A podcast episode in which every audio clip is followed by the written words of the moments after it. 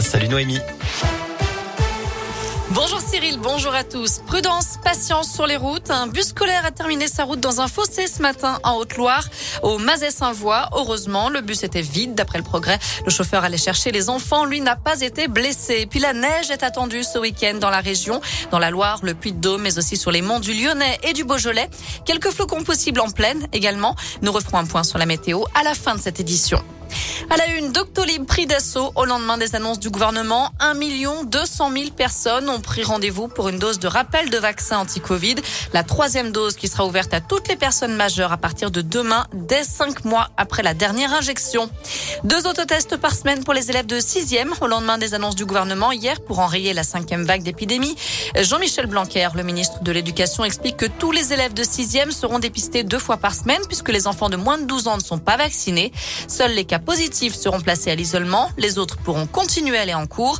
Ce sont les équipes éducatives qui devront vérifier les tests fournis par les parents. Ils ne relèvent pas du secret médical, selon le ministre. Cette semaine, il y a plus de 8800 classes fermées en France, 514 dans l'Académie de Lyon, 117 classes et 4 écoles fermées en Auvergne.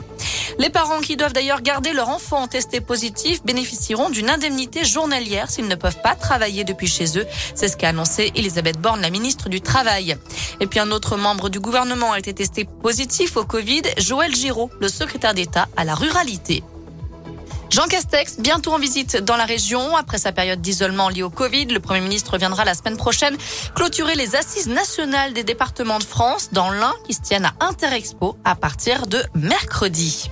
Dans l'actu en France, de nouvelles accusations contre Nicolas Hulot, l'ex-ministre et animateur, télé, a fait l'objet d'un reportage diffusé hier soir dans Envoyé spécial sur France 2. Trois femmes dénoncent des faits d'agression sexuelle. D'autres témoignages ont suivi dans la soirée, notamment celui de l'actrice Maureen Dor. Le militant écologiste nie formellement toutes ces accusations. Et puis cette nouvelle plainte de Florence Porcel contre Patrick Poivre d'Arvor, l'écrivaine et journaliste, accuse l'ancien présentateur du JTTF1 de l'avoir violée en 2004. Sa première plainte avait été classé sans suite en juin dernier en raison d'une insuffisance de preuves.